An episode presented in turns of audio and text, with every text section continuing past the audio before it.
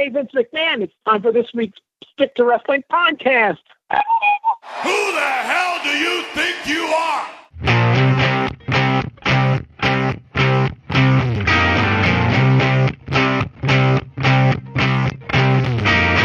I'll wait till the sun comes down and the Stick to Wrestling podcast starts. I want to thank Van Halen for writing that song about their favorite podcast, Stick to Wrestling. Stick to Wrestling. Give us 60 minutes. Perhaps indeed we'll give you a raw bone podcast. It is the only wicked good wrestling podcast out there, and it is the people's podcast. It is the major league of professional podcasts. Now, couple of things social media you want to follow me on twitter just put in the name john mcadam in the search and my twitter will come up it's the guys fighting with chairs you also want to be on this group's facebook page i know facebook is kind of a pain in the neck uh, grand theft auto 5 parodies it as life invader my advice to you is if you don't want to be on Facebook, you don't want to tell people that you use it, lie to your family and friends and just sign up just for the Stick to Wrestling podcast. Follow the advice from your mentor, lie to those who are closest to you. Now, before I bring on my guest, I want to tell you that this is a unique podcast, and not just in the wrestling business, but in all podcasts, because every decade since the 80s, I have gotten a bad case of dandruff, and I have one right now. And in 2011, 2012, even the Denorex wouldn't fix it. So I got this stuff called Clear Shampoo for Men, and it worked. It got rid of it right away. Well, they don't make that anymore. They stopped producing it. So I looked on the internet, and it was suggested that I put coconut oil in my hair. So right now, you're listening to a podcast where the host has coconut oil in his hair. And yet you're still listening. With that, I want to bring on one of my favorite guests, Jeff Bowdren, host of the Maintaining, Keeping Faith, Kayfabe, Maintaining Kayfabe. What is it again? Uh, I, am sorry, I was just waking up, John. Uh, the whole, uh, you know, hair dandruff problem was starting to put me to sleep. What was that? It's breaking kayfabe. Breaking kayfabe. Bowdren and Barry. It's not just the people's uh, podcast. It's everyone's podcast. We play no favorites like you do here on this podcast, McKenna. Oh, I love favorites. We do more favorites. than stick to wrestling. I know you guys talk about food a lot. You like both of you know way more about food than I do. Well, you know, it's uh, you know, I always said I, I don't want to have a, a, a, podcast where we just talk about wrestling. We want to talk about food, sports, uh, uh, television, movies, music. We want to talk about life, and that's what we do. We talk about everything. Uh, we talk about coconut oil and dandruff here. In the past. Apparently, you do. So let's get this podcast kick started, McAdam, because I got a question for you right away that all your listeners want to know. What the fuck is the deal with you and Sean Goodwin? Go ahead, tell us. Nothing.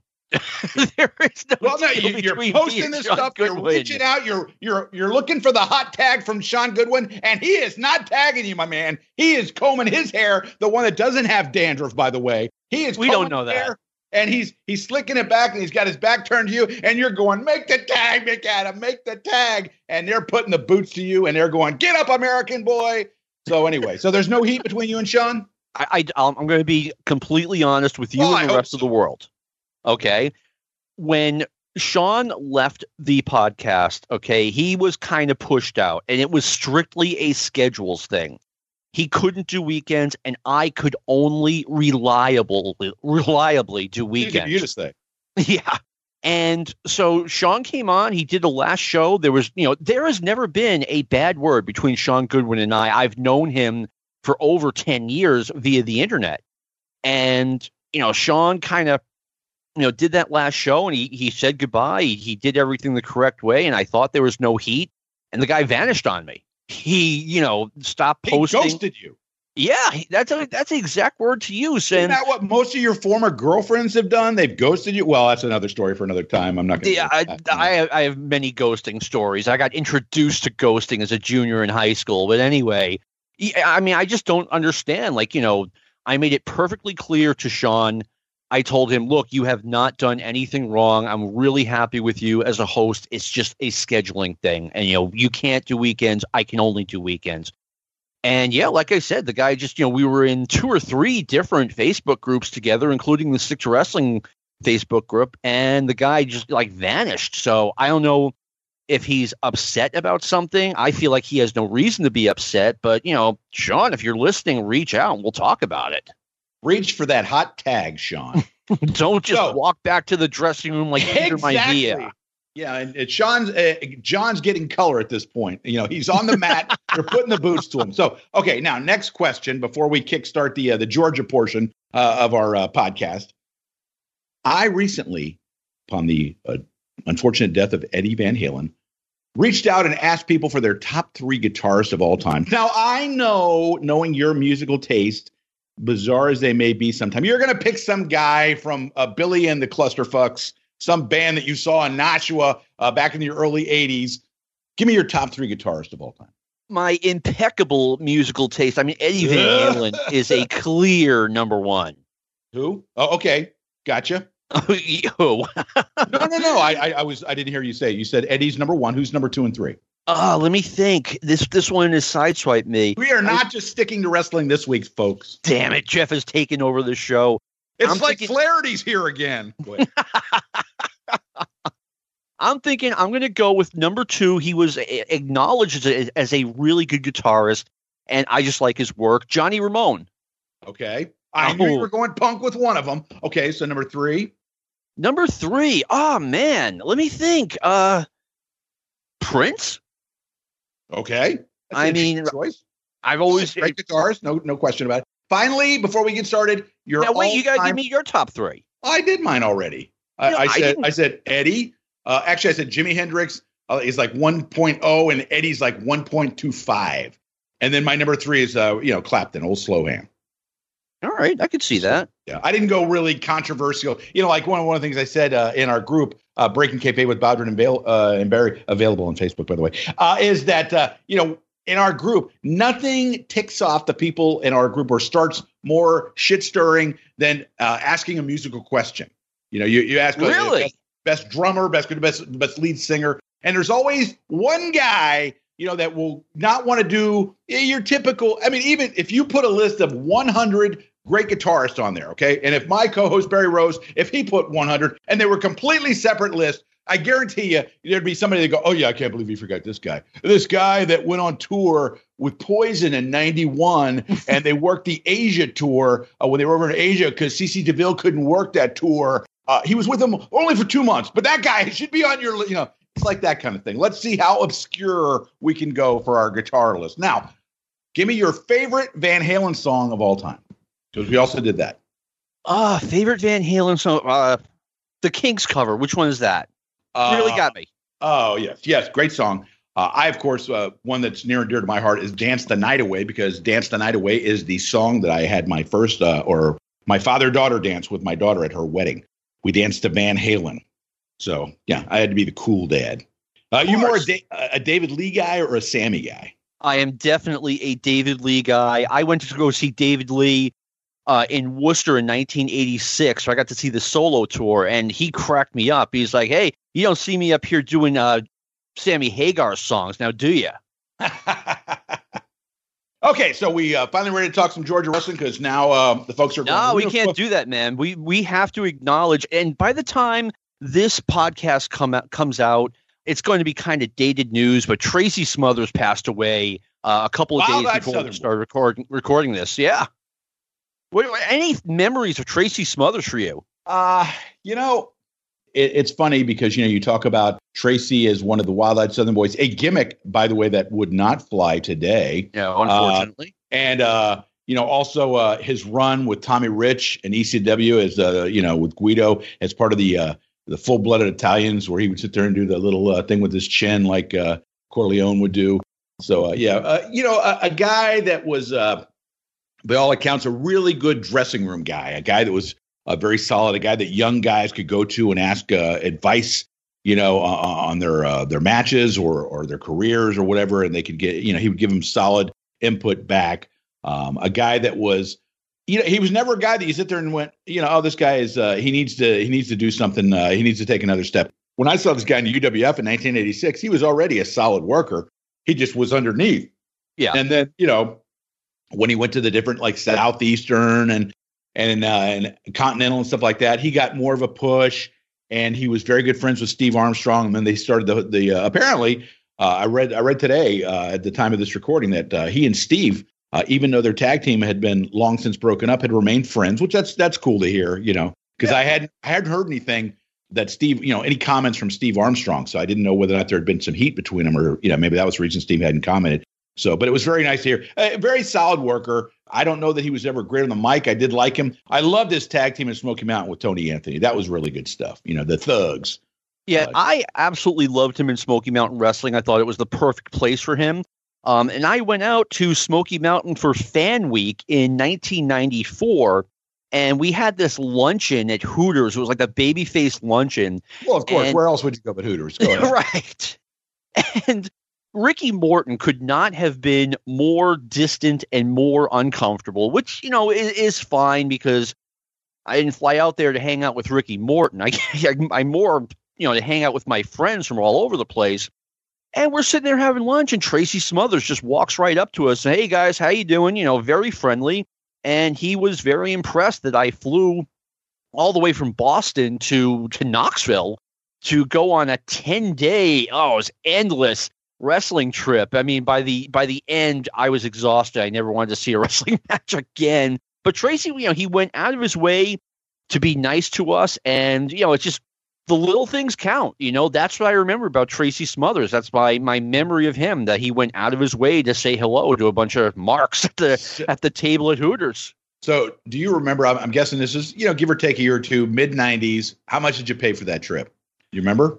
Oh man, uh, it, let me see. The the plane was not that expensive. It was like 350 and I want to say the trip itself was like 300. So I'm guessing around and then you got to buy food and stuff. So I'm guessing it turned out to be like 750 800 bucks. Okay. That's not bad. Mm, I mean, it was 10 days. Yeah. The other thing I remember about Tracy is his program with Brian Lee where he would do he would get on the interviews and he'd go, "Let me tell you about prime time, prime, prima donna Brian Lee. That's what I ought to call. I just, I always loved the when he would call Brian Lee prima donna Brian Lee. Yeah, I I miss Smoky Mountain Wrestling. That was a very very small or very, not very long, but a, a great period in wrestling for me. Yeah. So give you a anyway. real window into Southern wrestling. You know, yeah, about, about five years. It was a lot of fun. But anyway, Jeff, I want to ask you. We're going to talk. We've been talking territories the past few weeks and we're going to move to Georgia, where in the fir- this is the first time where I'm having a guest that didn't grow up in that area. Jeff grew up watching Florida wrestling, but you got Georgia wrestling on cable. When did you start watching it? Oh, let me see. I wish I could tell you that I started watching it as soon as I got cable in June of 1979, but I did not. Uh, I don't know if I didn't discover it or what, but the first thing I remember is uh, the Freebirds coming to uh, to Georgia and that's uh, you know that was a real big deal. And of course, I've had you know the benefit of being able to go back through YouTube and, and see some of the Heenan stuff and and all that, and that's great. Yeah. But uh, no, I, I, would say like when the Freebirds uh, first showed up and were feuding with uh, DiBiase, and they were bringing JYD to team with uh, with DiBiase, and also, oh my God, uh, Plowboy Frazier. Mm. And uh, I think at that time, from what I've heard, not 100% on this, but I'm pretty sure that Robert Fuller was the booker in Atlanta at that point. He was. Yeah. And the story I heard was that Ted DiBiase was supposed to get a run with the NWA title, and they're like, you know, hey, put Ted DiBiase on this national cable show, make him look good, build him up. And uh, like I said, it's just the story I heard that Dusty got into Robert Fuller's head and just told him, you know, yeah, don't make him shine like they want him to make him shine. And who got that title run, Jeff? Um, well, you know, shockingly, Dusty did. I, I know you're stunned to hear that. So, you know, it, one of the things that really surprised me about that is because I thought, from the point of view of the television, uh, the DiBiase, you know, of course, the five pile drivers on the cement and DiBiase in the hospital and all that kind of stuff. And those Freebirds, the promos were great, uh, and all that was was really good stuff. But I remember hearing later on that at the arenas, I don't know about the TV ratings, but at the arenas, it was they they were down while while Fuller was the booker. I'm not positive about that, but that's what I had heard. No, I I and we'll talk about this. I mean, I heard that Georgia wrestling was going through a difficult period on and off in the early 80s. And then in 83, attendance fell off a cliff. Well, and there's a there's reasons that are alleged for that. Alleged. And Oh, we'll- tell me we'll- about these. and we'll discuss that. Uh, yeah, no, the the the story goes, and this is uh, just the story that I've heard. Uh, nothing uh, uh, 100% factual. Just I had heard that uh, Jim Barnett, who was the uh, the executive that was basically, eh, sort of like he was the executive, and and Ole was the guy. Uh, that wa- he was like the general manager, and Ole was the manager in the dugout, if you will. Right. Ole found out that Jim was uh, taking advantage, shall we say, of his uh, expense account, perhaps uh, uh, overspending on certain items. Uh, Jim was known to be uh, very flamboyant. I don't mean that because he was gay. I just mean he had very expensive habits uh, with art and stuff like that. He was in a lot of uh, social circles in uh, the Atlanta area. He was very well known. And uh, he had a, a habit of uh, overspending, shall we say. Mm. And uh, Ole found out about it, forced Barnett out, you know, by saying, uh, "If you don't quit, I'm going to reveal this to the uh, the corporate types with, um, you know, the people that own stock in the company, and I'm also going to report it to the people at TBS." And so Barnett kind of bowed out. Uh, I don't know if it was gracefully or not, and uh, I don't know if that's when Barnett went up to the WWF for the first time or not. But anyway, at that point, Ole uh, began having problem getting his talent in, and that's when you started seeing the guys like Pez Whatley and Joe Lightfoot take over on uh, TBS, and that's when uh, things really started hitting this. Because you know, people like to think about the fact that the Road Warriors were the glory days of Georgia wrestling. The the Road Warriors were were really put together at the very last minute. Uh, you know, they they had brought Joe Laurinaitis in uh, to be the Road Warrior, and then uh, after Matt Borne had a little scrape with the law uh, his team with Arn Anderson was kind of dissolved uh, overnight, and they made a call uh, up to Eddie Sharkey and got Mike Hegstrand to come in, and uh, the Road Warriors were born. But uh, it was born out of desperation. They got over sort of like in spite of themselves, and it became very hot. But the promoter, uh, the promotion, other than that, there was a lot of you know, hey, you know, people talk about Buzz Sawyer against the Road Warriors. That's believable. Brett Sawyer against the Road Warriors, not so much. You see, I thought they did an interesting job with Brett because they spent all of 1983 building him up and they put the national title on him. And I kind of bought it. But now you're putting, like you said, now you're putting him up against these two giant roid heads. And is it believable? I don't know. I mean, I rolled with it the same way I rolled with like Ricky Morton being competitive against Steve Dr. Death Williams. Yeah, you know, it, a lot of it depends on what kind of performer the the guy is, or what kind of wrestler the guy is. And I don't think that that Brett Wayne Sawyer was that good. I, I think Buzz, a lot of demons, a lot of personal problems, but when the bell rang, Buzz was an amazing performer, and he, you know, he had an awesome feud in '85 with Hacksaw Jim Duggan, despite the fact that Jim Duggan probably was uh, almost a foot taller than him. You know, they had a great program in Mid South because Buzz was believable as the maniac. But I, I don't know that that Brett, uh, and I'm not poo pooing Brett and saying he was a horrible wrestler. He wasn't. Just physically speaking, there wasn't anything that really made you believe. Uh, in the way, uh, to use your uh, example, that you know Ricky Morton at least had that fire that made people believe that he could compete against somebody the size of Dr. Death Steve Williams. Yeah, I mean, you know, when you look back at it, it felt like they spent most or all of 1983 building up to a world where, you know, Brett Sawyer wins the national title and then it's revealed that Buzz is his brother and they're going to be the two main superstars on the Georgia roster. But they're doing this at the same time where the WWF's about to bring in Hulk Hogan, okay? Or, or at the same time they did bring in Hulk Hogan. And you've got Hulk as the number one babyface on one side and Brett and Buzz Sawyer as kind of the co baby top baby faces on the other, it didn't look good.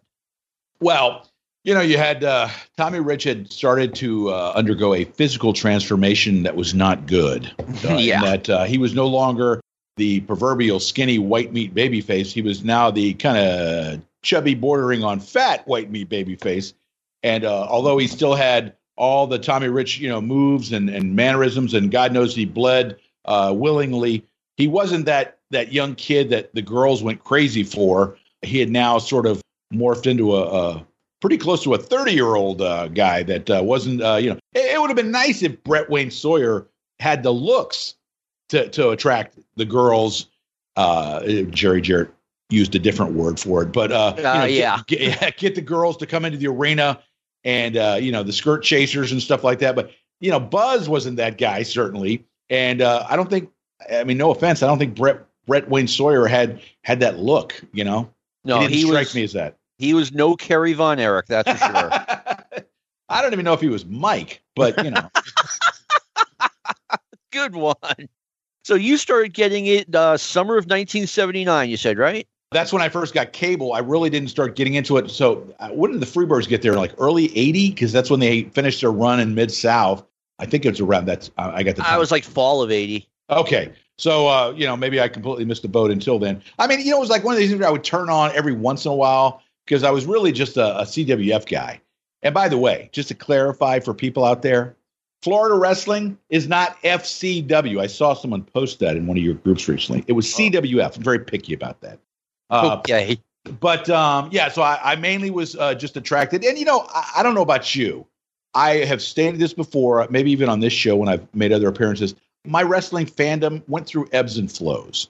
I had discovered wrestling through my grandmother in the early part of the 1970s. She took me to my first matches, and uh, I, I followed it just like religiously for about four or five years. And then I kind of, I think when I got into high school, I kind of started dropping off it. And the really disappointing aspect of that is, is I was in high school in Fort Lauderdale, and that's when, you know, like uh, right after Bobby Shane died, I think I kind of stopped watching it for a while. And that's when Harley Race got brought in as a booker. And if you look at some of the cards on the uh, CWF uh, Archives uh, Facebook group that Barry Rose runs, uh, some of the stuff that they were doing then when Harley Race was the booker, oh my God, those cards are so loaded with talent. It's just unbelievable. But I got back into Florida wrestling.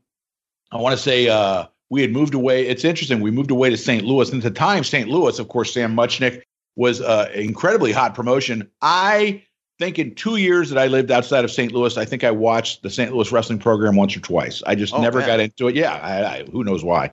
And then when I moved back to Florida, that is when um, when I started getting. They did the last Tangle in Tampa at some point, and then uh, the other thing I remember is Don Muraco coming in as the Magnificent M, and uh, Paul Jones doing the Mister Florida gimmick. And I started, I kind of started getting back into it for a little while. Then I, I took a little slide out of it, and then David Von Erich showed up in uh, in Florida, and I, I pretty much was hooked on Florida until the dying days of the promotion.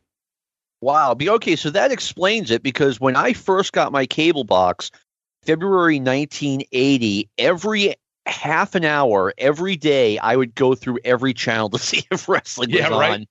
Let's see if I can pick up the Lucha Libre channel. Oh, I mean, we got this this weird stuff from from Montreal Yeah. eh, on one on one of the French channels, and it wasn't like the main promotion. It was like some bizarre minor league promotion. But then we got eventually we got the main promotion, like 85, 86. Did you read the Andre book yet? I have not. Oh my, it's it's so good. Like you you talk about uh, you know I mentioned Florida had great talent, and you know we're talking about Georgia here. Georgia, you know, at different times had some tremendous talents. God, if you ever look at a Georgia card in the seventies, they were Oh, yeah. loaded.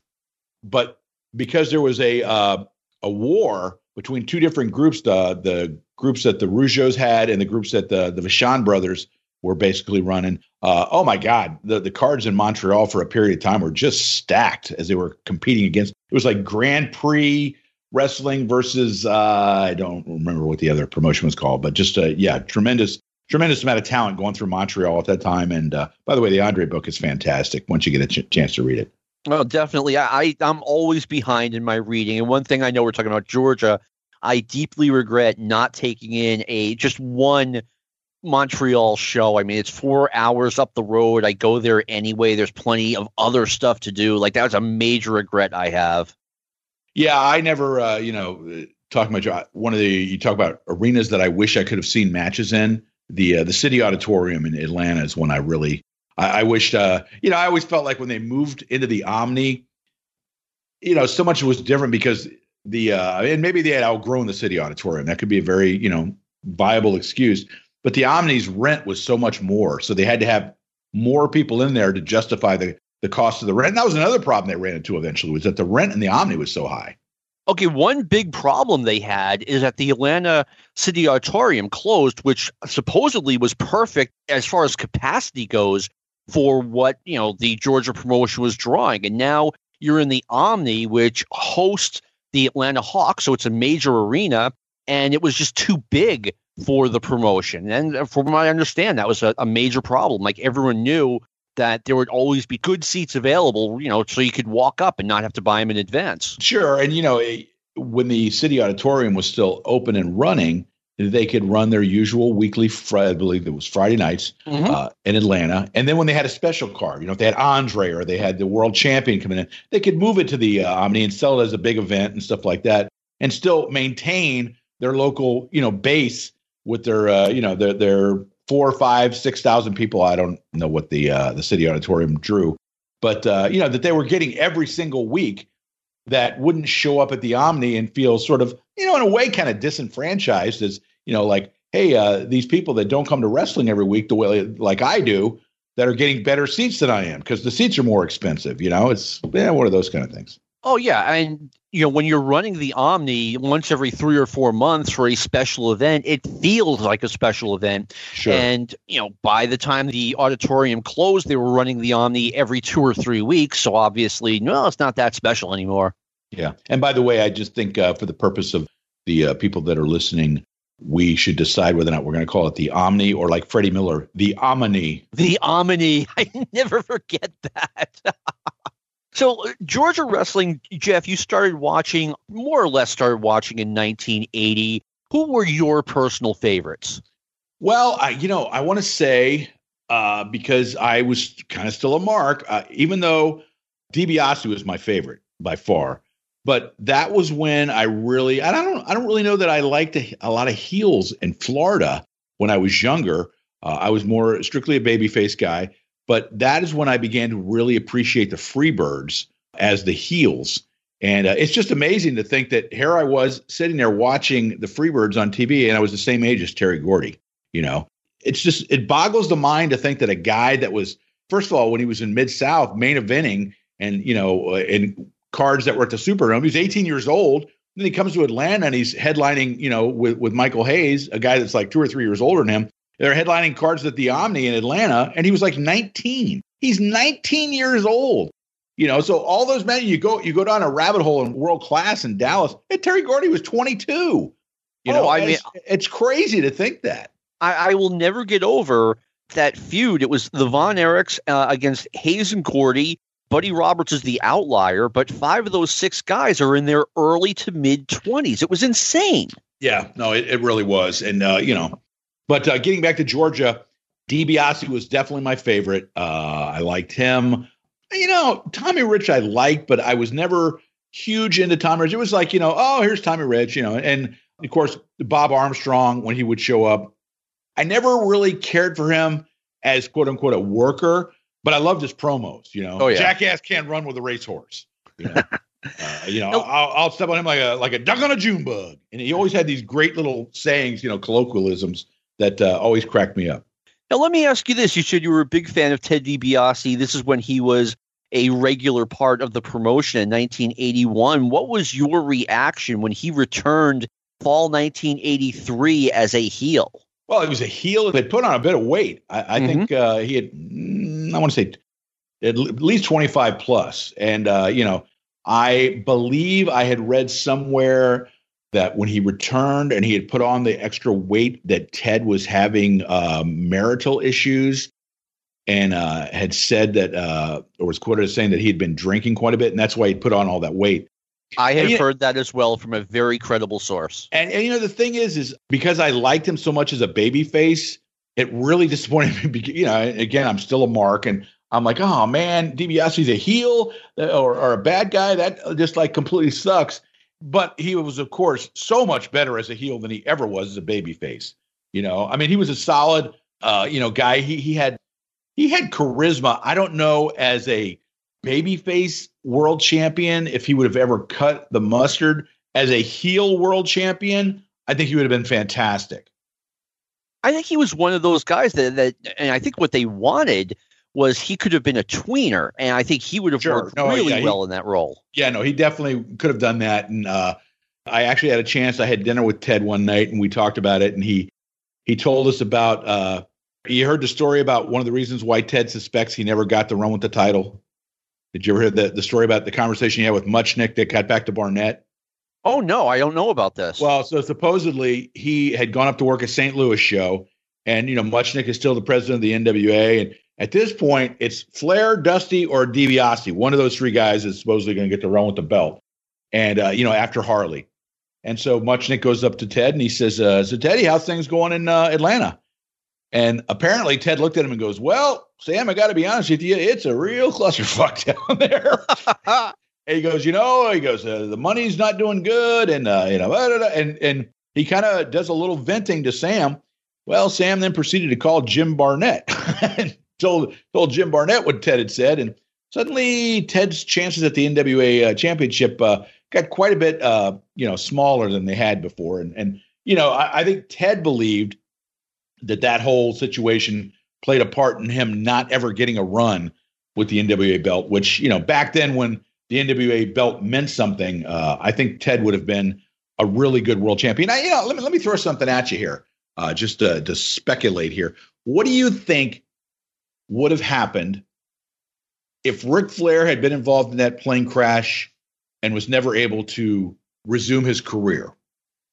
Do you think DiBiase was the, or would it have been the charisma of Dusty that would have uh, gotten him? Uh, the, the belt, or I think DiBiase would have gotten that run after Harley Race.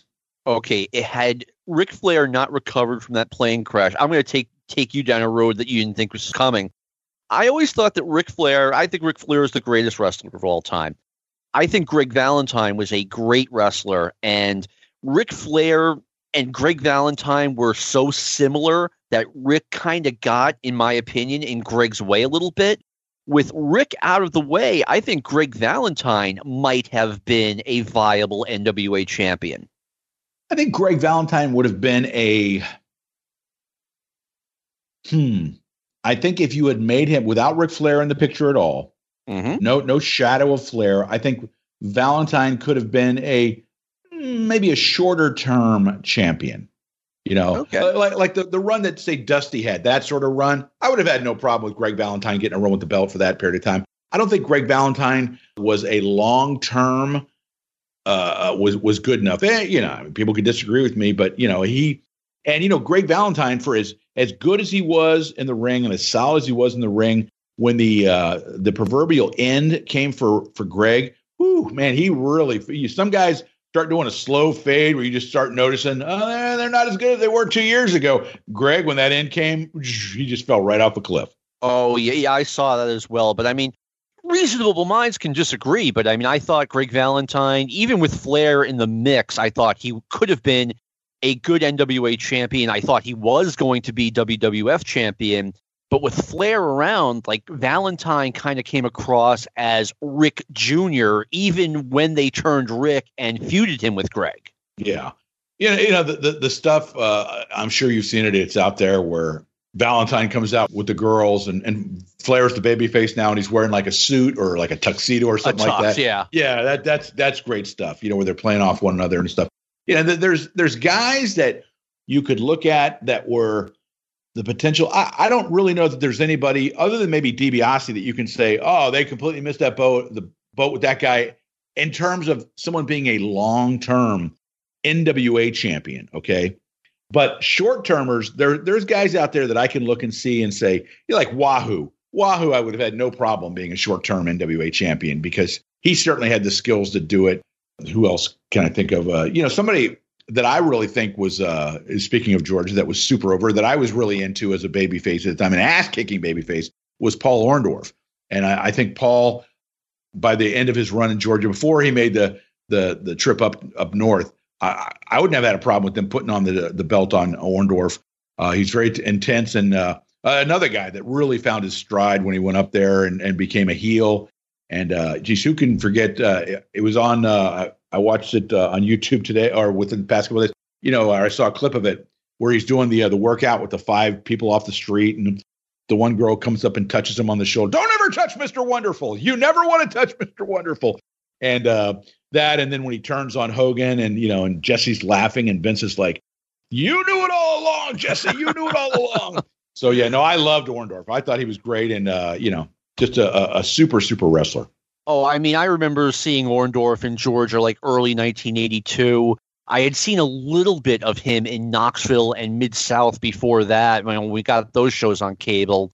And I, I, just remember he quickly won the national championship and they put him in a program with Flair. And I looked at this guy who, you know, I, I knew who he was. He was a big deal in Mid South. He was a North American champion. He'd been NWA tag team champion. And I just saw him on Georgia being like, okay, I can see this guy as the NWA World's Heavyweight Champion. I remember my girlfriend getting all clammy over him too. And by the way, that that skit he did in the WWF when he was in the gym training those five average people, listeners seek that out because it is one of the funniest and most heelish things ever because Orndorff, you could almost tell he meant every word he was saying yeah, to them. Yeah, you're never going to have a body like Mr. Wonderful, no matter what you do. I, I don't know why I'm wasting my time here. I don't know why I'm wasting my time on you. He was phenomenal. Oh, yeah, he was very good. You know, it's funny because I actually went and saw Flair in West Palm Beach with have a match with Butch Reed. And Butch Reed, you know, the proverbial coming within an inch of winning the world championship. And of course, you know, the crowd rushes over as Flair is doing the uh, the bloody limp back to the dressing room, you know. Yeah. And I remember hearing a guy in the crowd. This is one of these things. 38 years later, I still remember it. The guy goes, "Paul Orndorff is going to kick your ass," because you know people thinking, "Well, geez, if you can barely beat Butch Reed, Paul Orndorff's going to have your lunch." And you know, they had done a great job of promoting him as a babyface. And who could have seen that this guy would have been such a great heel and, and so much I mean, honestly, as much as I like Paul Orndorff as a babyface, he was so much better as a heel. Oh, I agree. Yeah. So now we're moving to unhappier times. Black Saturday, July 14th, 1984. Jeff, share your memories of Black Saturday. I, I got to be honest with you. I think by that point, I'd become so disappointed with Georgia that I had stopped watching. Oh, wow. I might have got a phone call from somebody saying, hey, why is Vince on Georgia? You know, like one of those kind of things but I don't remember. It's not like I was sitting there watching it and I, you know, put a stamp on the date and on the calendar and said, this is something I got to remember the rest of my life. But I remember when they came on and uh, they started doing the show in the morning with Ole and Gordon and Jimmy Hart and the New York Assassins and all those guys, and, and Thunderbolt was back, and just going, oh man, this is like such a step down for the promotion. And uh, you know, and Ole was only doing commentary; he wasn't even wrestling anymore. That was not good stuff. And then uh, they end up, uh, and then of course Mid South has well, it was like a month where the Mid South took over for six weeks. Yeah, and uh, and then of course Crockett ends up getting it, and yeah, it's like one of the great what ifs. You know, what if Turner had given Bill Watts the slot permanently? You know, quote unquote permanently, as long as that goes, and uh, and had not given it to to Crockett and Dusty. What would Bill Watts have done with it when you know Bill Watts was still really involved in his promotion and had his fingerprints all the promotion. I, I, think that would have been some really interesting speculation as to what Bill Watts could have done. You know, it's funny because I, I, read something again. Uh, I don't know if this is on Facebook or Twitter or somebody said, "Oh, well, well Bill Watts uh, he saw the crowd in uh, in the the Silver Dome and he quit. He basically folded his tents." And, and I'm sitting there thinking, Bill Watts never quit at anything. I don't think if people don't think Bill Watson have an ego, they should listen to some of his commentary. Oh yeah, you know. And so I just I, I find it hard to believe that. Uh, and first of all, I think the sale.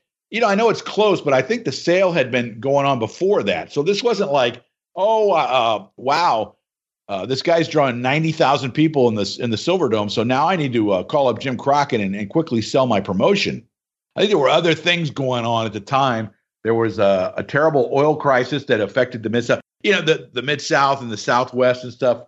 And then of course they started doing the stu- the, the, stupid expansion. You know, let, let's move our offices to Dallas or or let's start running Dallas and and let's start doing. Uh, didn't they do it? They did a show up in Massachusetts, didn't they? No, as far as I know, they didn't. Oh, okay. Well, I think no, I the closest they got to here was uh, I don't think they even came remotely close to here. I'm okay. thinking. well, I know they did like a national tour. I didn't know how far up north they went, but the you know think they went out to L.A. And uh, you know, it's funny. I, I did a uh, I had a phone call with a friend of mine who grew up uh, basically his whole life was spent in the mid South area, and uh, a guy that he used to do some uh, some wrestling on the independent level and stuff like that. And I heard a story, and uh, he had an interesting reaction. Someone was saying that you know, we, we talked about the city auditorium and the Omni and the difference in the potential audience that you'd have. And this was when the UWF was still alive, but was kind of starting to take in water. And they had gone to a a show. Let's just, for the sake of argument, say it was like Jackson, Mississippi. Okay. And Jackson, Mississippi, let's just say, for the sake of argument, the building held 6,000 people. And the next night, they went to a, a place where it was like only a 2,000 seat uh, arena and they drew a good crowd. And then the next night, they went to New Orleans to, uh, you know, like maybe the Superdome. And maybe the Superdome, let's say they drew the exact same crowd as they drew in Jackson. Okay. Mhm. And Michael Hayes, I believe, was quoted as saying, you know, it's good that we're able to go to these big arenas.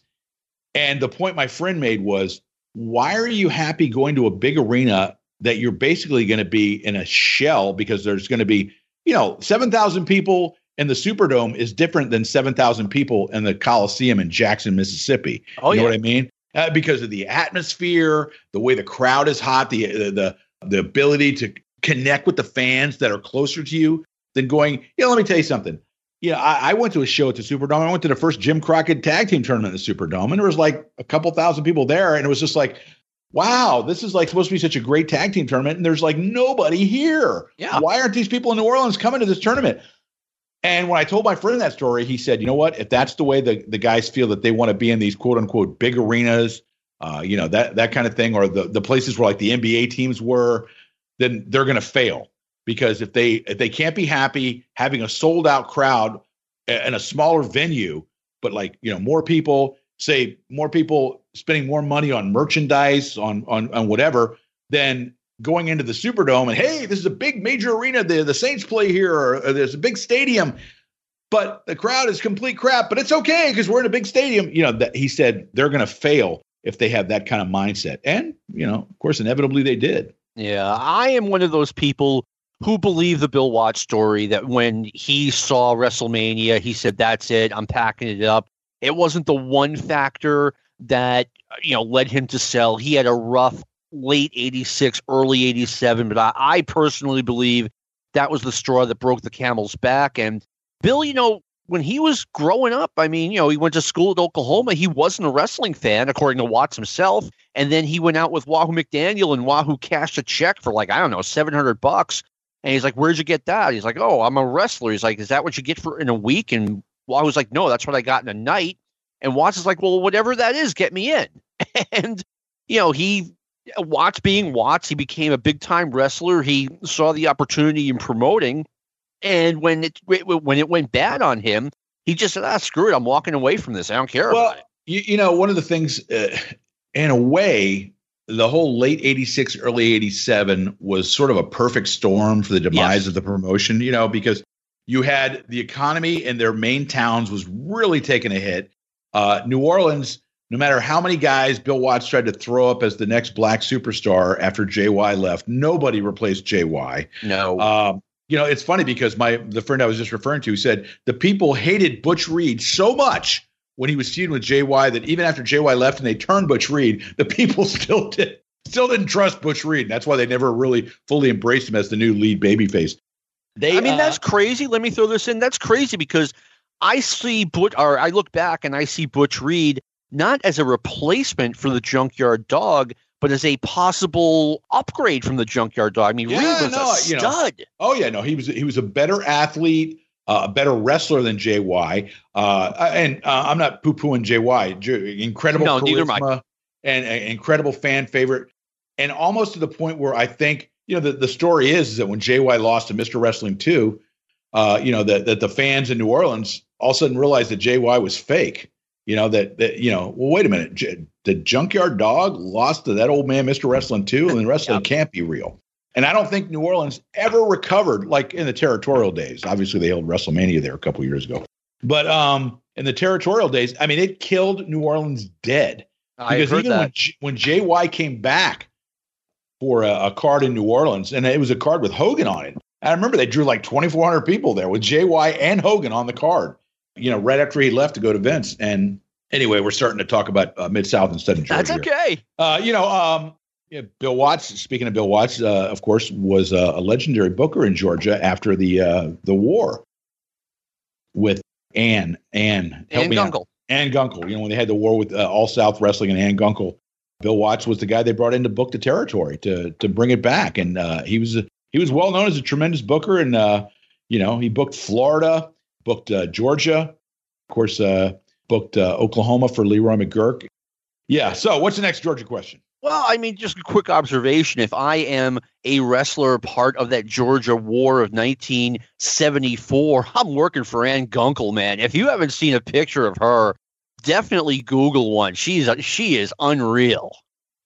Well, you know, you know what's funny is I uh, had a chance to have dinner with Dutch Mantell, and one of the things is, you know, you're getting ready to have dinner with them and you're doing a little background on Dutch you sit there and you start realizing all the things that Dutch Mantell. You remember the movie Zelig with Woody Allen, where he was this guy that was present in all these different famous events in history, and that's what that's what Dutch Mantell. Dutch Mantell was still wrestling as Wayne Cowan in Atlanta, and he he went with Ann Gunkel. So he was there for the wrestling war. Dutch Mantell was there when Bruiser Brody got murdered. For God's sake, he was there that night. You know, he was just this guy that was part of all this different stuff that you know he was he was there for the the Gulas Jarrett split.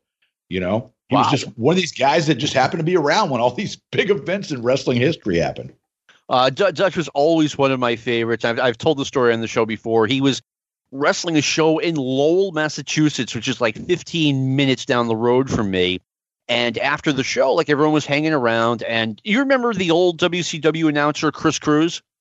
Oh, yes. Oh, I, I, I was friends with Cruise. And trying to I'm reach like, out to Cruise on Twitter, you'll get a nice response. That's okay, I, I, will try that. I'm like, hey, introduce me to Dutch Mantell, and apparently Chris does didn't understand that you know you're supposed to like kind of give him the yeah he's okay, you can talk to him.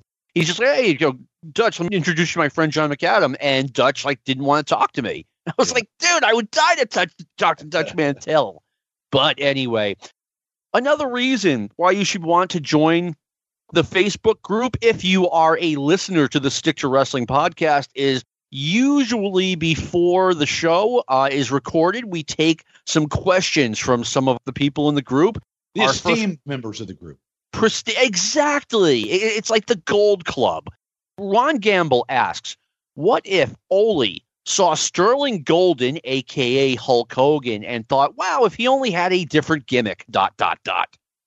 I think that Sterling Golden, even into Hulk Hogan, I mean, unless Ole had some sort of, uh, you know, genie in a bottle telling him that, uh, you know, gee, in four years, Hulk Hogan is going to be the biggest star in the world. He's just everything that Ole Anderson hated. And I don't think Ole, in a lot of ways, you know, like Vern, I don't think when when when Hogan went to Vern, I don't think that Vern ever thought Hogan was going to become that big. No. You know, and, and I think it would have been Ole stumbling upon, you know, it's you know the old Costanza line from Seinfeld. Do you realize it's like stumbling upon plutonium? And uh, you know, that's like what it would have been because it was everything that Ole was not about. And so if he had found Sterling Golden and turned him into, you know, what Hulk Hogan became, it would have been by accident. I really think that. Yeah, I, I've spent all week saying that I'm not going to sit here all day and, and punch downward on Ole because, you know, I, I know he has fans and I do it a lot. I mean, Ole brought Sterling Golden in in 1979. He was there for six weeks, and then Ole decided that no, I have no use for this guy. And uh, to me, that's crazy. They pushed him hard on TV for like six or seven weeks and just by the size of the guy, I mean, you can tell there there are things you can do with him, like feud him with Tony Atlas. I don't know. I mean, feud him with Tommy Rich. There's got to be something you can do with a guy with that look. And instead of, and if Ole really didn't see anything in him, just send him home after the first TV taping. But don't. Well, you, you know what's crazy is that considering the fact that Ole didn't see anything in the guy, mm-hmm. and really did let's just say didn't believe in the guy, okay, or his future. You know, I can recall like in uh, the intro to the show in like '79 or like Hogan being part of their intro package. You know, yes, where you see, where you see the guy throwing the drop kick or a guy doing a body slam or something like that. You know, Hogan was part of that intro package, and it's really weird for a guy that was only there six weeks The other thing that's kind of crazy is that Vern, when he brings Hogan up to the AWA, decided to package him with Johnny Valiant as his manager. We talked about that. Yeah, it didn't seem like it would work. We talked about that two or three weeks ago when Brad Brightsman was on the show. And yeah, what a, a weird pairing that was. As far as I know, Johnny had never managed before. I had seen him in Florida earlier that year as a wrestler. So it really, I mean, I know Johnny Valiant had a uh, history in the AWA, but the whole thing looked, looked bizarre coming in. Yeah, it's yeah, it, it didn't work. That's for sure. And when I say that, I mean when as I was reading about it in the magazines, like Johnny Valiant is is Hulk Hogan's new manager. And no, obviously that didn't last very long.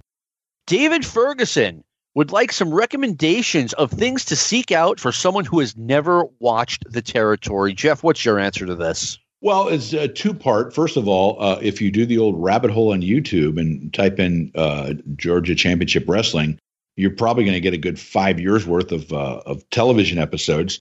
Uh, as far as seeing matches from the arena, they really, if they taped them, they only showed clips. They never showed entire matches. But as John and I were talking before we started recording, there are matches that are available. Uh, not a lot of them. There's a few matches that are available that were taped uh, in Col- was it Columbus, John? We said Columbus. Yep. Yeah, and uh, you know, there's like a match that uh, on uh, my fine podcast, Breaking Kayfabe with Bowdren and Barry, we actually reviewed a match with uh, the Masked Superstar and Super Destroyer, who, by the way, John, I know you remember, were a great tag team. They were a great tag team. Yeah, and I think they were wrestling uh, maybe Tommy Rich and Mr. Wrestling 2. You know, so that match is out there. Uh, there's a match, I think, with Austin Idol versus Tommy Rich. There's different stuff out there, but, uh, you know, you kind of have to search for it. A lot of times, if you'll, you know, just as an example, if you type in uh, Austin Idol matches or something like that, it'll take you and you sit there and start scrolling down. And you go through a nice little rabbit hole, and you'll go through all the Southeast stuff and all the the Memphis stuff, and then eventually you'll get to stuff maybe from Atlanta. And again, it's just really because you know Atlanta was well known as a territory that taped over a lot of their stuff. They didn't save anything. Thank you, Ole, because he was the one that was doing it. But yeah, and oh, and of course, the very first thing that uh, you should find. Uh, uh, what do you call uh, the last battle of Atlanta is out there now, but I think you got to go on the WWE channel to, or or network to get that. But no, the first thing you want to see, John, tell me if you agree with me on this, is go and find Ole's turn on Dusty in 1980. Oh, you know what? If there's one angle that really stood out, it's probably yeah. that one. That was yeah, that, all time. That's, that's, the gold standard, not only for the effectiveness of the angle, the promos, uh, leading up to them showing the angle and then the angle or the promotion the the promos after they did the angles not only from Ole but from Dusty too very powerful stuff really uh, good stuff and uh, I think I told you this you know uh, they did that angle when the WFIA was up in Atlanta having yeah. their convention and Barry Rose uh, was there with our friend Pete Lederberg uh, and a couple other guys and Barry says that as they're doing the intros I think to the match you know, all the guys are in the ring. Pete turns to Barry and says, "Wouldn't it be funny if Ole turned on Dusty?" Yeah. And you know, he called it, man. You know, give him credit where it's due. So yeah, no, definitely that is something to look out for first. You want to find that Ole and Dusty angle because that is the gold standard. All right, and that that is a good point. And you know, I thought about this question. Um, and the funny thing about Georgia, aside from that angle, like there isn't that one match from the Georgia territory that I got to see live from October 81 until Black Saturday and then the the early morning show went away in like uh, April 1985. There really isn't that one match that I can point at and say, "Hey, look for this match." But what you want to do is try to find like old episodes of Georgia Championship Wrestling because like they had squash matches, but the squash matches were good. The guys would actually fight back. It wasn't like the WWF where if you were a jobber wrestling a heel, you were not getting in one lick of offense, period, and pronto. If you know Martel and Garea or whoever were wrestling, yeah, they'd have a decent match. But the Georgia matches were always consistently better. And the like I said, even the heels would sell a little bit for the jobbers. Another specific you might want to look for when Roddy Piper and Gordon Solie were doing the show together. Piper was a heel, no questions asked, but he was subtle enough to the point where you'd be like, okay, this guy's job is to do commentary. He's he's supposed to be a straight man with Gordon, but he can't help himself getting in his snide little comments. Okay, I'm going to tell you something that I think will be a controversial take. I liked Roddy Piper in Georgia more than I liked Roddy Piper in the WWF. Oh, how could you not? And he was amazing because we had never seen anybody like this. Because what, what he would do, he wasn't like over the top heelish. He would sit there and say, Oh, uh, Brad Armstrong with a uh, a beautiful drop kick uh, there, Gordon. Uh, very effective maneuver. Of course, it's not quite as good as the one I throw, but anyway, it was very well done by that young man. He would do those kind of things where he, he would like praise them, but then say, yeah, he's not quite as good as me. And it kept up and kept up. And then you had the whole program with Bob Armstrong, you know, with, uh, you know, they're just verbal, you know, sparring back and forth. And then, of course, Tommy Rich and, and Piper.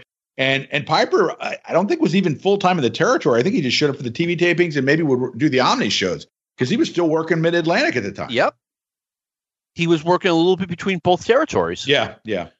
Yeah, so I mean, it was, and like you said, Piper would be like, "Oh, that was a great move by Brad Armstrong." Now, here's how I might have done it a little bit more different, a little, little more effectively. He's Yeah, just like, dude, exactly, shut up. But it was yeah. great. Yeah. All right, Brandon Hefner. Oh, we talked about. Oh, we didn't talk about this. Do you think the Atlanta City Auditorium show Vince did with Gordon Solie in 1976 will ever see the light of day? And would HBO own it or would Vince be own it? I've always been fascinated by this. Vince mentioned it on the MSG telecast. They originally said they'd be bringing us telecasts from several venues around the United States. Jeff, what do you think? Well, here's the thing: if it's owned by the WWE, it would not shock me to eventually uh, have it come out because you Yeah. know the last Battle of Atlanta or whatever with with Buzz and Tommy, everyone thought that match was lost in history, and then lo and behold, a couple years ago, hell, the WWE has it and release it. Okay, so if it's owned by HBO, I don't think it'll ever see the light of day because, quite frankly, I don't think people are are calling up HBO and saying, "Hey, you got to release this show from you know uh, 40 uh, 44 years ago because I'm dying to see it." There's no stampede at the at the gates of HBO, the way there was people. You know, people would see different people and they'd be, "Hey, do you know whatever happened to this George?" You know, they're more likely to ask a wrestling company if Yeah. they have this than they are, you know, seeking out through HBO and and and asking HBO if they have this this card that they taped at the uh, in Atlanta 44 years ago. No, I, I agree with you. I mean, it's possible it might exist. I, I'll say this if WWE, they need to start releasing the older stuff that they have because the people I can who- tell you when I, I think that's going to happen. I don't mean to interrupt you. Oh, sure. Think- No, I good. think, I think it's going to happen when Vince dies. I think for whatever reason, Vince, th- there's things that Vince doesn't want to put out there. And then I think uh, Paul has a sense of wrestling history because I'm sure at some point he was obviously a fan. And, you know, I, I'm sure that Paul probably goes through the, you know, the archives and sits there and, you know, that fanboy in him that's in all of us sits Yeah. there and goes, holy crap, look what I got here this is something you know and then maybe he'll go to vince and vince will be like no no i, I don't want to release that and you know but but maybe it's in the back of paul's mind and vince you know drops dead one day as eventually will happen and then you know maybe paul will sit there and think okay what is it i've been holding back that i always wanted to release but vince never wanted me to oh yeah there's that uh, that one thing that i thought was so crazy good when i was a young kid and i was a fan and now's as good a time as any to put it on the network that, I mean, that's kind of scenario i can see happening That that's actually a really good point. And you know, I'm not trying to be morbid or anything, you know, when Vince dies, but it's got to happen at some point. And you're right, Vince seems sometimes to be a little bit embarrassed by, you know, the way the the business was before he took it over and turned it into what he turned it into. And you know what's crazy is, and I, I've said this on on our podcast more than once. I don't know about you, and I'll be interested to see what your opinion of this is because you grew up a WWF fan. I loved Vince as a broadcaster. I, I'm I'm not a huge fan of Vince as a promoter in a lot of ways. I mean, although he has completely changed the industry, uh, in some cases good things, and in a lot of cases bad things. But as a broadcaster, the over the top Vince doing the Madison Square Garden cards, oh my God, I love Vince. You know, like you know, one, two, title change, no, you know that, and and, and you know, I recently had a chance. We talked about it, and I went and and posted in our group. Uh, please tell me you've seen uh, the New Year's Eve uh, appearance on David Letterman, where they're at the hospital waiting to see who's going to ha- give the first uh, birth to the first baby in New York City. And and Vince is in one hospital and Bob Costas is in the other one. Have you seen this? I have not. I'm, oh I'm unaware God, of it. You, you have to. I'll, I'll try to find the link because it's it's awesome. And Vince is calling it like he's calling a horse race, you know. And the lady that ends up and, and Vince's hospital ends up winning. Okay, but the the lady and I want to say her it was like a Latin name like Rodriguez or Martinez something like that. And he says Mrs. Martinez has kicked it into overdrive and she's trying to have that baby, you know, right at the stroke of midnight. And Le- and Letterman is just mortified. Okay, and he's just like he's looking at the camera with that blank stare. You know, when he's kind of embarrassed by something that that Letterman could do, and it is one of the funniest things you'll ever see. And if we find it, I'll send it to you. and You can post it in your group because Well, wow, it really you. needs to be seen. Yeah. All right. Yeah, I mean, what I was going to say was, I mean, WWE, you know, they need to get that older stuff out because Yeah. the people who grew up appreciating it, uh, like you and I, I mean, we're graying, you know, and we're not going to be around forever. And the people who will appreciate this, you know, you need to release it when the people who will appreciate it will like it. I worked with this girl maybe 12, 13 years ago, um, and she was a big fan. Like, I, I see her desk, she's got like Matt and Jeff Hardy action figures. I'm like, hey, you're a wrestling fan? She, yeah, you know, as we start chatting. And I, you know, tell her about uh, W. It was then WWE 24 seven, and she's like, "Oh yeah, I get that." And I started talking to her about, "Oh, have you seen like the, you know, the old World Championship wrestlings from '85?" And you know, they dropped one of these like once a month. And I recommended them to her, and then she comes back a few days later. She's like, "Yeah, I watched that, and no offense, but it sucked." I was like, "What?" And she's like, "You know, it was just the the it was all whatever word she used for squash matches. She's like, yeah, it's this guy who's a big star against a guy who looks like he works at a gas station Monday through Friday, and it's one sided. And she wasn't. do, She wasn't that far off, by the way. no, she wasn't. And then you have a guy eh, come out and talk, and then you'd have another one of those matches. And it's what we grew up with. It's what we like, but it, I don't think it's what the previous several generations are going to like. We're the ones that are, are going to appreciate it. So No. please put it out. You're right. And, I mean, as an example, you know, my kids were never into wrestling, but people that are my kids' age, you know, late 20s, and, you know, and my son, oh my God, my son's getting ready to be uh, 31. It's hard to believe. And, uh, you know, but, but even people their age, they they have no interest in seeing, you know, WWF stuff from the, the 70s or even in the early 80s. If they want to see anything, it's going to be stuff that, like, you know, when they were, uh, you know, kids or in high school or something like that which is in the 2000s. So that's so sad for me to say. But, Yeah. you know, so you're right. The people that are interested in seeing this stuff are graying and getting older. And, you know, there's no time like the present to get that stuff out, you know, while, while the people are still around. Yeah, I mean, you know, and I get it. I mean, she grew up watching Raw and SmackDown, and it's you know this nonstop uh, machine gun of action and you know angles. You know, we'd have we'd have two or three angles a year. They they have more angles in one episode of Raw than we had in like all of 1976. So I get it, but like we're the ones who are going to like this. Yeah. Well, it's just like, you know, you, you posted the other day in your group about uh, the, the card that you went to would had uh, the executioners and singles matches. And you said, oh my God, this was everything I'd ever wanted to see. My first card. And I, I said to you, I said, if you don't mind me asking, what makes this card so good? And, and you explained why, you know, because this, you know, you had just started becoming a wrestling fan. So it was extremely hot, you know, to you. Cause I was looking at the card going, eh, you know, it's not really, you know, no, I, I mean, get that. you post cards a lot of times that also as a someone who grew up watching championship wrestling from Florida, and I'll go, wow, poor John, he grew up watching some horrible wrestling. But then you'll post cards, and I'll sit there and go, okay, that's got three or four really matches that are compelling.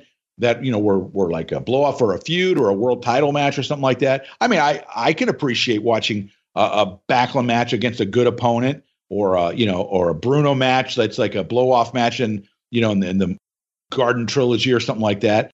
But to me, while their main events were really good, the top to bottom stuff, you know, the uh, the stuff that was, you know, Pete Sanchez versus Johnny Rodz, and I think you said I was all, you know, all hot and bothered to, to see that because it was my first live card. Whereas, you know, us, we, we'd watch, you know, Pete Sanchez and Johnny Rodz go to a 20 minute Broadway and we'd be going, oh my God, when when can we get to Danny Hodge versus Hiro Matsuda? You know, so Oh well, a couple of things. Number one, Pete Sanchez versus Johnny Rodz. It, if I were that age, I'd be like, okay, I'd be all excited because to me, I'd be watching a sporting event where Sure. you know it's almost like okay, this is a coin co- uh, t- uh, a coin toss. My God, who's going to win you, this Lex Luger. match? So you know, I I would have been into it. And secondly, and this is important, Jeff, uh, and, and I get, I, I've always got that the WWF it sucked compared to Florida, Georgia, Mid Atlantic, etc. I started buying magazines in 1976 and just looking at this stuff and being like, this looks way better than what's going on in the WWF. And then in 1980, I finally started getting regularly getting Florida Championship Wrestling on cable. And I was just like, I knew it. I knew this was going to be way better than the WWF, and it is. Well, I don't know that the uh, see Florida. One of the things that was so key to people in my general age group, you know, give or take five years either way, is that when you watched it, it was like you were watching a sporting event. You know, Yes. you might as well have been watching Jim McKay call Wide World of Sports for God's sakes. I don't know that Vince, and, and again, I love Vince as a broadcaster calling the matches, but he was so over the top that a lot of times he he'd do the thing where he'd like look at the camera when the heel made some sort of remark. You know, uh, he'd do this sort of like smart ass look at the at the Yeah. camera. You know, almost like breaking that third wall. And uh, you know, I appreciated both of them. But if you're watching that, and then you know, you said you see the Florida, and you're all of a sudden like, "Oh my god, I knew it! I knew it!" It's because we were watching something that, at least in our minds, was completely different than what you were watching. Yeah, I mean, I knew that the Florida wrestling was not a legitimate sport, but it was presented sure. as such. Exactly. that's what it was. And that's that- exactly the way Eddie Graham told Gordon to present it. Yeah. He said, I want you to present this as if you're watching a shoot, you know? And uh, that's exactly the way Gordon called it. And that's why we loved it. Yeah, I mean, I and I absolutely loved it. I mean, it was on it was on Sunday morning and then again on Sunday night on this cable channel. I don't even know what the hell it was, but I mean, I would watch the show twice. I loved it. Yeah. Great All stuff, right. to be sure.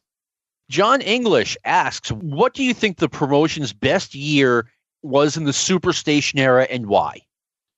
Well, in retrospect, I would say 79 was a great year with Heenan and, and Georgia. That was Oh, really yeah. good stuff. Uh, and then I don't know if it was necessarily 80 because, you know, like like I said, there were problems with besides the Freebirds and, and DiBiase in that group. But like a year or so later, when you were having uh, guys like uh, oh, like Stan Hansen and Ole when they won the World Tag Team Championship or you know the the mythical tournament, and they had those guys there. That '82 I thought was a pretty strong year, but you know, like I said, when they hit the skids, they hit it hard. You know, I was talking about wrestlers' careers, like you know Valentine when he fell off the shelf. When Georgia, in my mind, when Georgia started falling off the cliff, it was a pretty rapid descent. It really was. My personal favorite year was 1982. I didn't even get the full year of 81, but I got 82, 83, and then the demise in 84. I loved 1982. I mean, I absolutely lived for Georgia Championship Wrestling. You had the Roddy Piper and uh, Sure. Gordon Solie part of it. The Freebirds got back together. They had this three way feud with Stan Hansen and Ole Anderson on one side and the Samoans on the other side. Was that Austin Idol and Kevin Sullivan also? Were they there? Yep, that was early 1982 as well. You got it. Yeah. Uh, you got the Freebirds getting back together, which was phenomenal. And then they had this feud that they tried to put together with Jerry Lawler coming in to challenge Roddy Piper. Yeah. And that fell apart when Piper got fired. But you had the whole Muraco and Piper dynamic. And you're right, Jeff. Like, I want to say at the end of the winter in 1983, I was watching Georgia Championship Wrestling and saying, what the hell is going on here? You know, we went from Paul Orndorff and the Freebirds and, you know, Stan Hansen, Dusty Rhodes, Dick Murdoch, Ivan Koloff, Butch Reed, and now the big stars are guys like Larry Zbyszko, Killer Brooks, and Pez Whatley. And I knew compared to the guys I just listed, they were not big stars. Yeah, no, you, you can always tell when uh, when times are changing. It was funny you were you were talking about Muraco there.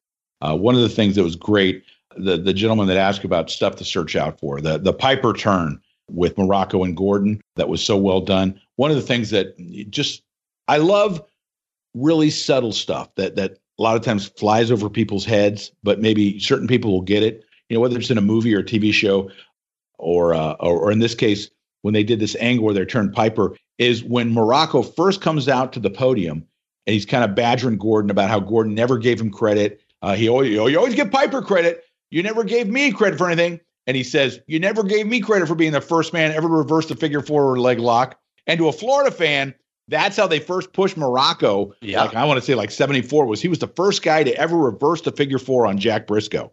So when you're a Florida fan and you hear a reference to something that happened like seven or eight years before, you're just like, yes, I understand what he meant by that. Oh, I mean, they did it over a period of weeks where where Muraco would come out and be more and more abusive towards Gordon Solie.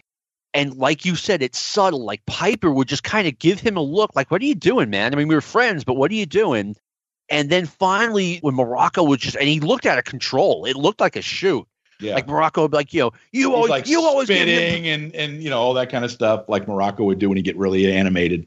Yeah, and then Muraco started roughing slowly up, and we're all like, "Whoa!" You know, I was watching this with like five or six people, and all of a sudden, you know, he pushes Piper, and Piper and Muraco got into it.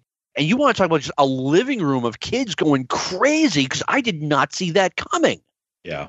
And then of course they they extended it out because during the pull apart, apparently, you know, Ole was one of the guys trying to pull him apart, and he came out like, "Oh, I, I want you to apologize." Yes, shoved me when I was attempting to break up. You know, and that led into a whole thing with with Piper and Anderson, and uh, you know, and then of course uh, it was funny because Tommy Rich had started calling Ole Anderson Pigface, and Rodney uh, they would call him Rodney Piper, and then they'd they call him Rodney the Rabbit because he was always running. So then then uh, Roddy Piper started calling Ole Pigface too, and uh, and Ole would just lose his mind. That was yeah, it was great times. it really was. And you're right. I've I'd forgotten about.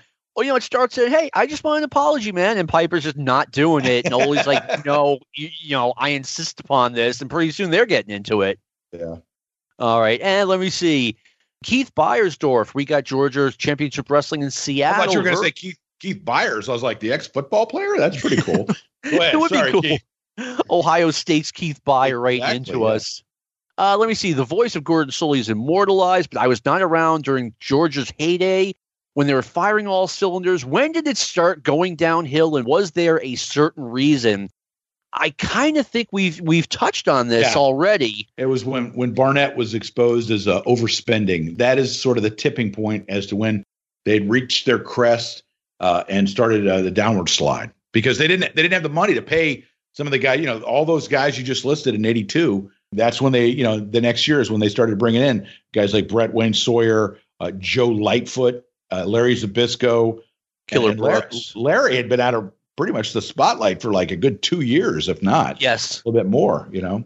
No, Larry was on a milk carton. He left the WWF like the beginning of 1981, and he was wrestling part time for uh, Kowalski's promotion, which we talked about a little bit uh, a couple Yeah. of weeks ago, where they had Larry Zbyszko and Bruno Sammartino Jr.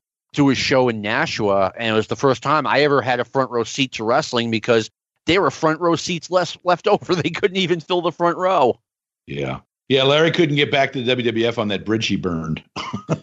I've always wondered what the real story behind that was because Larry says, "Oh, I, you know, I, I complained about my Shea, Shea Stadium payoff, and they wouldn't bring me back, or they fired me, whatever." And it's like, look, he was with the promotion for another six months. He was getting title matches in Philadelphia against Backlund after the Shea Stadium shows. But then again, they didn't bring him back, so I always wondered what happened. Yeah. All right. And let me see. Final question. And this is a really good question to end the show on, but I'm actually going to end the show with a surprise.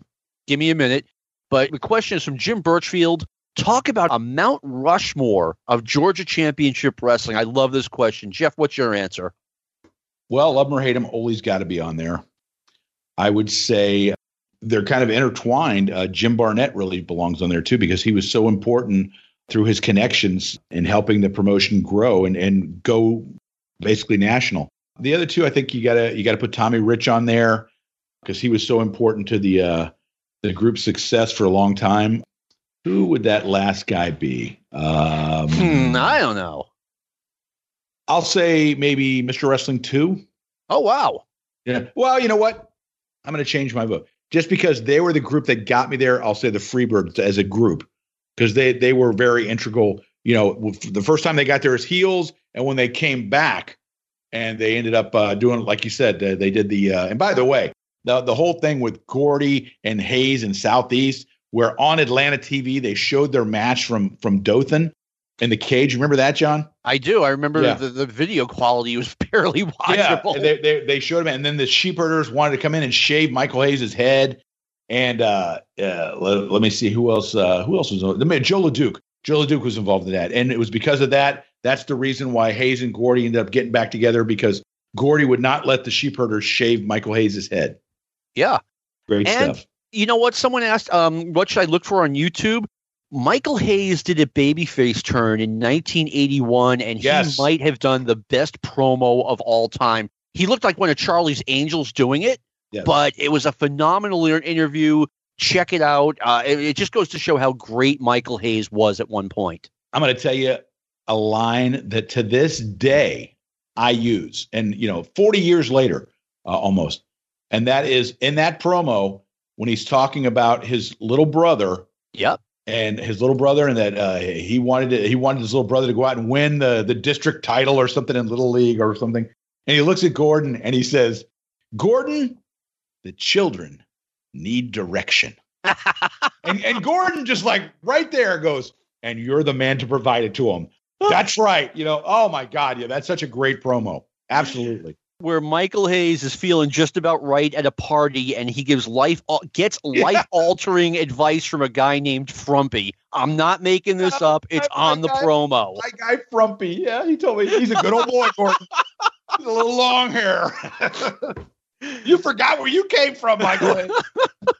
it was all so I great. I remember watching it live, and it blew my mind. See, I've completely forgot that promo, John. Michael Hayes, you forgot where you came from. I think advice from Frumpy is go- definitely going to be the title of this show. My Mount Rushmore, to me, number one, and he's number one by a long, long way, is Gordon Solie. I mean, there's there's a Fair. big gap for me between number one and number two. Let me see. Number two and number three are very close. When I think Georgia Championship Wrestling and their biggest stars, when I was watching it and following it in the magazines, Mr. Wrestling 2 and Tommy Rich are practically tied. And then to me, there's kind of a gap between three and four. And four is Ole because Ole, you know, he was the announcer. He was a, a big star as both a baby face and a heel. And there's a big gap between four and probably number five. I know I've only got four faces on this Mount Yes. Rushmore. I was going to say, are there more faces on Mount Rushmore than I remember? I'm just saying, like, there's a to me, there's a big gap between Ole Anderson and Masked Superstar. Like, those are by far the top four guys. No, and and as I mentioned earlier, Masked Superstar and Super Destroyer, what a great tag team that time has forgotten. Yes. Uh, they were tremendous, though. I mean, they, you know, they had such great heel factions in Georgia, and they, I want to say they came and went, but they kept them fresh. Like you had Super Destroyer, Masked Superstar, and Big John Stud all running around together, and it, it worked. Yeah, and then of course, you know, you had you would bring in every once in a while Gary Hart would come in with Kabuki, and, Yeah, and, oh uh, yeah, You, you know what's disappointing? You you said you liked the, the the program with the Samoans against somebody you mentioned earlier, but I hated as a manager. I hated Sonny King, really? the lollipop. I was not a fan. No, he just did. You know, it's just he didn't do it for me. You know, I mean, uh, I'm sure other people might say, "Oh, I can't believe you like this guy." And that's fair because wrestling is all subjective. I, you know, I totally get that. Some people might think Sonny King is greater things than sliced bread, and I know he he uh, former WWF Tag Team Champion with Jay Strongbow. Before But, my uh, time, but yes, Yes, and uh, but I just didn't like him with the lollipop and the Samoans. I didn't see them, uh, you know, working together. So it's it's like you know in the WWF, you when you had your uh, your triangle of uh, of managers there, you always knew the kind of guy that Albano was going to get, the kind of guy the Wizard was going to get, and the kind of guy that Blassie was going to get. Blassie always got the like the the foreign invader, you know. Yep. Albano would get the tag teams, and then the big ticket single star, you know, the Billy Grahams, those kind of guys. That's who the Wizard got.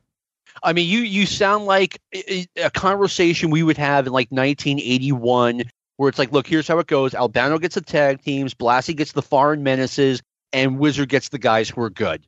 Yeah. All right, Jeff, I want to thank you for taking the time to be on. I personally recommend the show Breaking Kayfabe. I enjoy it. Thank you for providing that for us. Well, you're you're welcomed because, quite frankly, uh, you know we do provide it for you. And I would like to uh, mention, as we uh, have done a couple times, John, I had cancer and never missed an episode. Chemotherapy you know, I, and all. Uh, you know, I got to tell you, Jeff, and I am. You are cancer free, and I am so happy. I was legitimately worried for you because I was you like, you were worried. Oh yeah, right. Well, I was. I was like, you know, you had just retired, you had just relocated to Georgia. For years, you were talking about getting the hell out of Florida. You were sick of everything, sick of the weather. Yeah, we're sick, sick of, of, the, the hurricanes. And we move up here, and we get a tropical storm a couple days ago that breezes through my uh, where I live. Uh, yeah, I, I, I thought we had escaped that shit. Yeah, but I, I mean, I'm just like, you know, if if he retires and finally moves and then gets cancer and dies, that's just not fair. And that didn't happen, so that's good. Yeah, no, I uh, I had a lady that I worked with uh, at the courthouse that had, uh, uh, you know, it was like 30 years was when you get to where you can think about retiring, you know, with the state. And she had something like 29 years in or something like that. And one morning they, uh, she didn't come to work and they went over there and they found her dead. And I'm like, Ugh. man, that is just a kick in the nuts, man. You're, you're one year away from, from getting your retirement, being able to enjoy your life. And you just, you know, uh, yeah not something you want to think about. And uh, you're you're absolutely right. It was something that went through my mind too. So. A, a, bit of a cruel joke that you avoided. I'm I'm really glad that happened. Yes. But anyway, we're gonna go off on a a happier note. I want to thank uh, our producer Lou Kippelman for all the, the sweet man, works. the sweet lightning Lou oh, Kippelman. Sweet. Lightning is bad. Sweet Lou or the chef Lou Kippelman. The chef Lou Kippelman. you don't know, you, no one probably knows about this we're recording and Lou, this is like two weeks ago. I hear Lou cooking something in his kitchen.